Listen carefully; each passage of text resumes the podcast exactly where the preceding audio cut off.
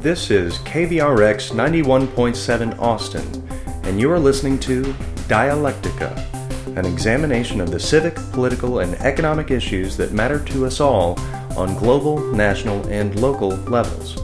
Dialectica is brought to you by students of the LBJ School of Public Affairs and is produced in partnership with the LBJ Journal of Public Affairs. We hope you enjoy the show.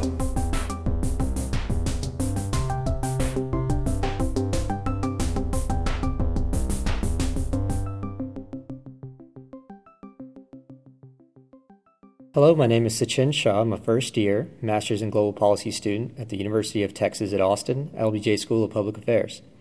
Before coming to the LBJ School, I worked as a hydrologist with the United States Geological Survey and learned a tremendous amount about water resource issues and how it affects water management decisions here in Texas. I decided to interview two experts on water, both in the science and policy realm. What you'll hear next is the audio of that interview. So, I'm here today with two experts on water issues, not only in Texas, but nationally as well. So, I have with me Mr. Bob Joseph, Director of the U.S. Geological Survey, Texas Water Science Center here in Austin, Texas, and also Dr. Bill Hutchison, who is the Director of the Groundwater Resources Division at the Texas Water Development Board, also here in Austin. Welcome to you both, and thanks so much for joining me. Um, so, just a, a, background. So, now the, the purpose of today's show is to discuss the marriage, if there indeed is one, between water science and water policy, and how or if the two complement one another. So, as we know here in the here in Texas, Texas has a unique and many aspects of when it comes to the subject of water resources, and that goes anywhere from any of our recent droughts our population growth, um, aquifer mining, desalination, and groundwater resources, and this thing called the rule of capture, which we'll touch upon very briefly. And here in Texas, there are many players when it comes to water resources issues, whether that is for data collection, dissemination, decision making, and, and planning. And that's essentially where both of you come in. So, let me start with you, Mr. Joseph. I'd like to start off on a broader sense of what exactly does the U.S. Geological Survey do, what's their role, and what's their mission when it comes to water resources issues in general? Well, the role of the USGS is that of a science agency. USGS is within the Department of Interior and has no regulatory authority land or water resources management responsibilities. We are focused on collection of information, hydrologic or natural sciences and nature, and providing that to water resources managers, land managers, and the general public so that they can make decisions based upon the science without regard to uh, the science possibly being swayed by the manager's role as a non regulatory, non management agency. We collect the science, process our information through a peer review process, which is then used by the local managers to make make the decisions that they see fit based upon their local needs. So, taking that science perspective, does the Texas Water Development Board take that science and make management decisions? What is their role? Well, the Texas Water Development Board actually has three functions. The foundation of everything is science, uh, groundwater monitoring, groundwater modeling, those sorts of things. That foundation is supplemented by USGS studies, our own uh, contract research grant studies, our own internal studies, uh, our own data collection, and so forth. The second kind of part of the pyramid, if you will, is relates to planning. Uh, the foundation of any good plan is good science, and there are 16 regions in the state, and each one of them is responsible for developing a regional water plan. And every five years they, they do that, and then each of those 16 plans then gets rolled into the state water plan. Now, as part of developing water, you have to plan for it, and the foundation of that is good science and then good planning. those projects that are then identified in the regional plans and therefore in the state plan then need money. And the final part of the pyramid here at the Water Development Board is providing loans and grants to develop these projects. So you think of it in terms of a pyramid good foundation on science, which leads into planning, which leads into funding the projects. So, then from a scientific standpoint, what data is necessary then to collect and interpret this data so that water managers can actually make these decisions? And then the development board can take those decisions and yield them as proper or not proper. Well, the USGS role as a federal agency, we have large national programs which are very regional in scope. But then we also work with state agencies such as the Water Development Board and other local entities to conduct research, science studies, and or data collection and monitoring efforts that help them meet their local interest and needs. So you can have varying focuses and the USGS role really covers both focus, a large regional perspective or even perhaps a national perspective but then with the Water Development Board and some of their partners and the regional water planning groups, those folks are looking maybe at a much more specific area. So the science and the data needs to fulfill those needs are much different than perhaps from a national perspective. So you mentioned that the USGS does not help make water management decisions based on the data that they collect. So when it comes to the data that the survey collects, can you give me, can you, Dr. Hutchison, give me a brief background on how the data that's collected is used in your decision making, your planning process, and your loans and grants process? Well, the, the basic concept that we work under is, I guess, for lack of a better term, groundwater availability and understanding how much groundwater is available to, from a scientific standpoint and from a planning standpoint to decide whether a project is viable. And there's no re- need to fund a project if the water's not available, so you need to have planned for it and scientifically understand whether it is available or not. So, within that perspective, can you go into a little bit about uh, the general water policy or laws that are currently in place in the state of Texas? Well, in terms of groundwater law, groundwater is considered a private property uh, concept here in Texas. Back in 1904, that was um, first declared such under the the old English common law rule of capture, which basically means if you own a piece of ground and you pump groundwater, you can use it as much as you want for whatever you want. And through the years, the only conditions on that, you can't waste it and you can't intentionally hurt somebody through your pumping. However, if through your pumping you uh, essentially dry up your neighbor's well, there's no action, uh, you know, for you doing that. Over the years, over the next 50 years or so, that was the basically the rule in place for groundwater development. Around in the late 40s, early 50s, uh, the state legislature began the process, which has now turned into about 96 local groundwater conservation districts, where those districts then have the ability to either alter, modify, or abandon the rule of capture and apply whatever limits they want in terms of well spacing or well production. And that has to be implemented through a management plan and rules to implement the management plan. So, it, depending on each area, it actually uh, reflects local conditions. Where in East Texas, where it rains a lot, versus West Texas, where there isn't a lot of uh, water to begin with, to a lot less water to manage. Each district then can tailor their own regulatory program to the local hydrologic and socioeconomic conditions.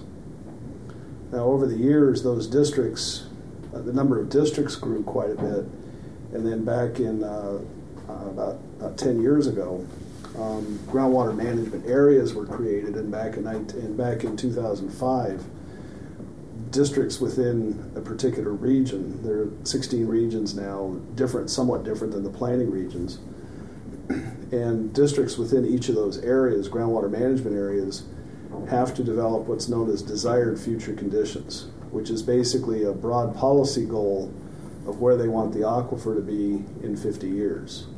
So this requires that districts to actually plan together within these various regions, and there can be as you know just two or three districts within a region, as many as 20 districts within a region that have to come up with these desired future conditions. And that is more of a prescribed method of developing estimates of availability.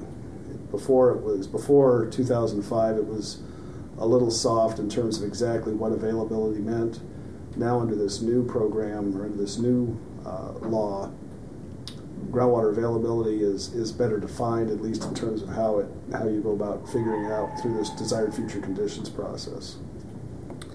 So, Mr. Joseph, do you feel, based upon the policy that's, that's in place, the laws that are in place within the desired future condition issues, do you feel more can be done uh, by policymakers to incorporate scientists for better decision making techniques for these groundwater district managers? Well, I believe that within the uh, structure that the Water Development Board and the, and the state legislature has put forth, they are using science to the uh, extent possible that they can.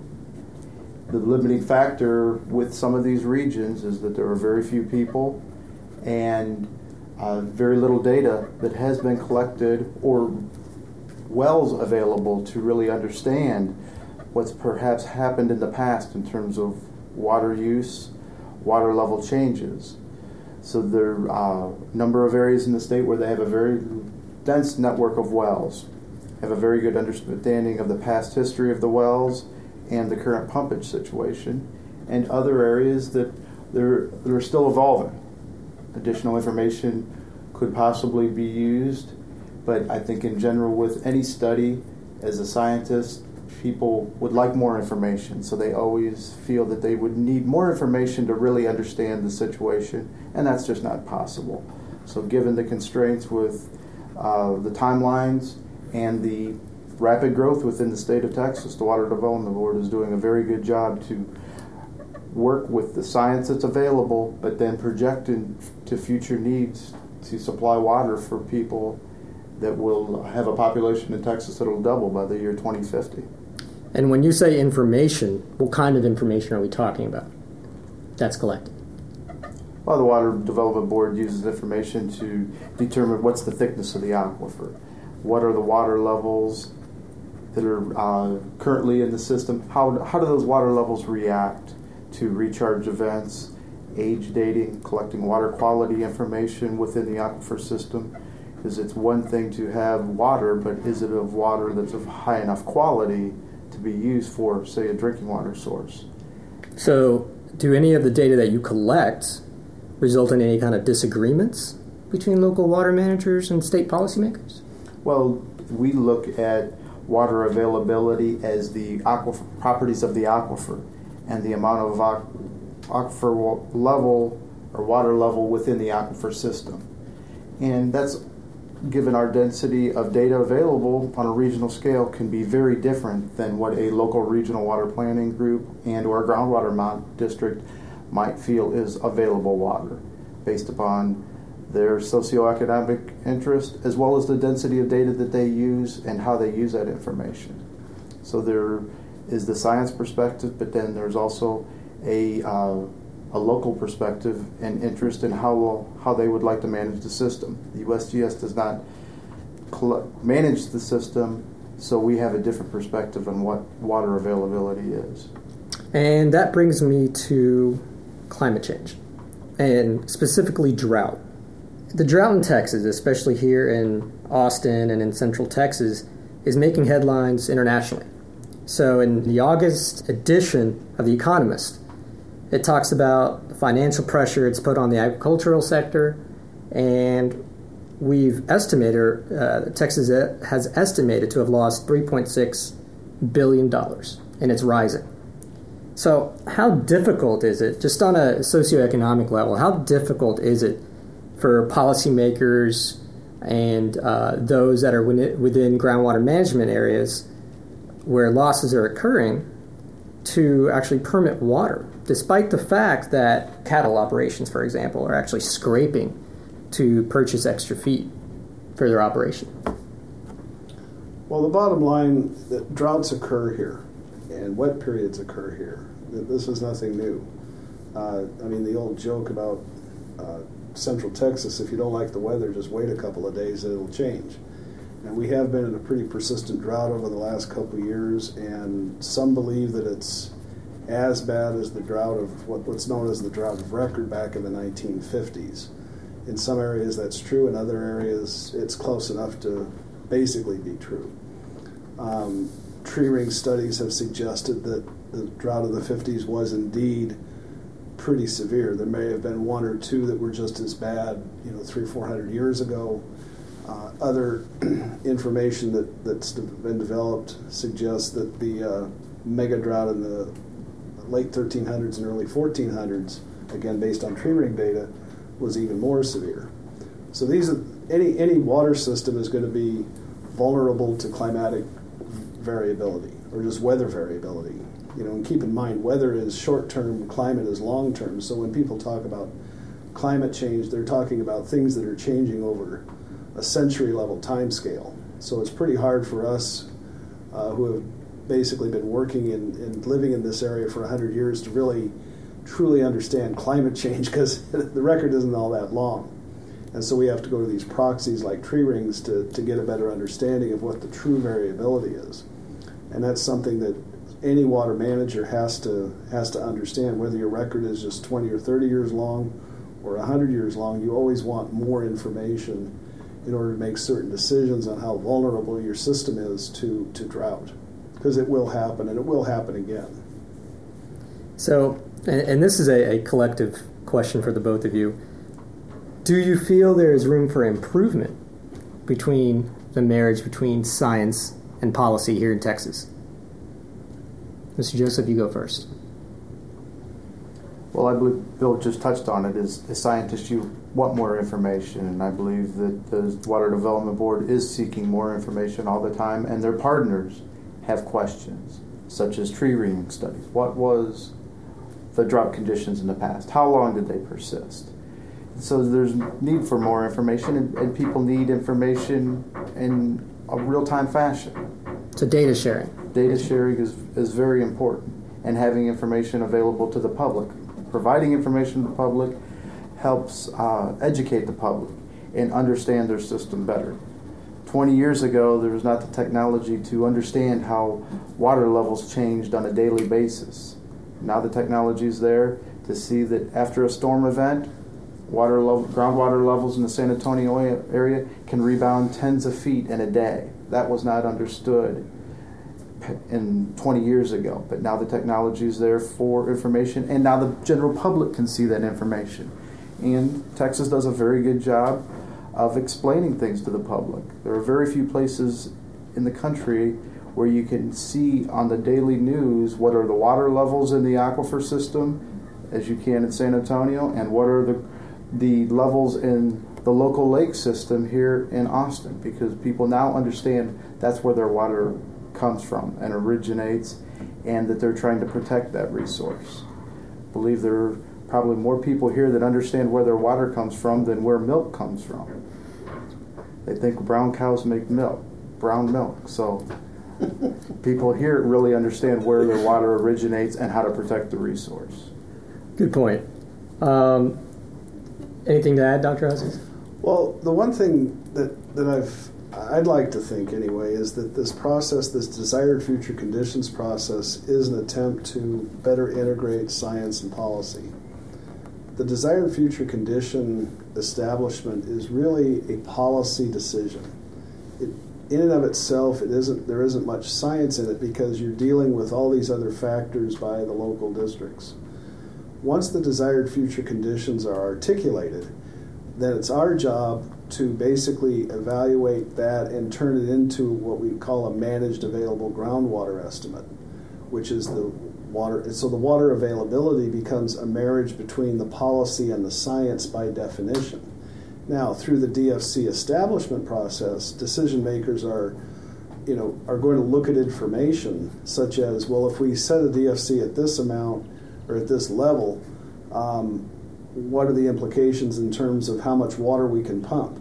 And so by varying that and looking at a range of conditions, looking at alternatives, they're looking at a policy decision in light of what the availability of water might be. So they're actually in the process of developing the DFC, considering alternatives that will help them make a decision and understand how much water could be pumped, which then leads back to the in the in the loop, if you will, of socioeconomic development and those sorts of things. So I would like to think that we're moving into an era now where science and policy are being combined in sort of a, a prescriptive fashion that will help advance uh, development of, and management of resources in a responsible way with some understanding of where things will be 50 years from now.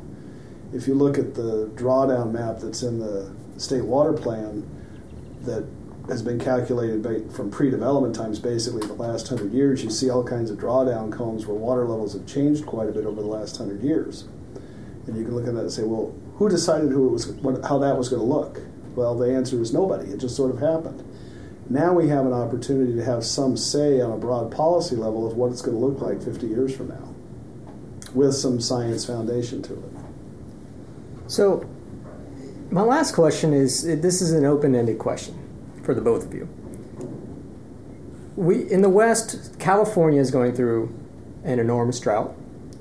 In the East, Georgia is going through some water uh, lawsuits so, compared to both of those, how do you feel Texas is doing when it comes to water management nationally? Well, I would like to think that we're at the forefront. There are a number of states where uh, there is central control of groundwater, and it's a lot of those states hydrologically they're fairly homogeneous. Utah comes to mind, or New Mexico. Um, California they do not have a centrally state controlled system, and they also have great hydrologic variability. Um, their, their system relies a lot on moving water from one part of the state to the other. And there have been a lot of issues and problems associated with that in terms of taking water from where it is to where it's needed and the, the resulting impacts. Uh, Georgia, their problems are the litigation basically revolves around interstate uh, problems of rivers flowing from one state to the other and the upstream state, in this case Georgia, taking water at the expense of potential users in Alabama and environmental resources in Florida. Um, Texas is in a unique position because it has a um, solid tradition of local control, local planning, uh, as evidenced by the groundwater conservation districts, which became or started to become in, in, formation back in the early 50s, and it's and it's expanded since then. And so there's a good tradition of local control, local knowledge of, of the issues, not not wholesale um, water transfers from one part of the state to the other, although that's certainly a possibility in the future. But it's being done with some foresight, some planning, and a good foundation of scientific um, knowledge of, of the groundwater systems in the state. Well, thank you both so much. Again, I had Mr. Bob Joseph, Director of the USGS Texas Water Science Center, and Dr. Bill Hutchison, Director of the Groundwater Resources Division at the Texas Water Development Board. Thanks so much for joining me, and hopefully, this makes the issue of water more transparent and accessible not only for our water managers but for the general public as well. Dialectica has been brought to you by the students of the LBJ School of Public Affairs in partnership with the LBJ Journal of Public Affairs. Sources for our show can be found on our website, which can be accessed through kvrx.org. Any opinions offered on this show do not necessarily reflect the views of the LBJ School of Public Affairs, the University of Texas, or KVRX Student Radio. Thank you to our producers and our guests, and remember, you are listening to KVRX Austin.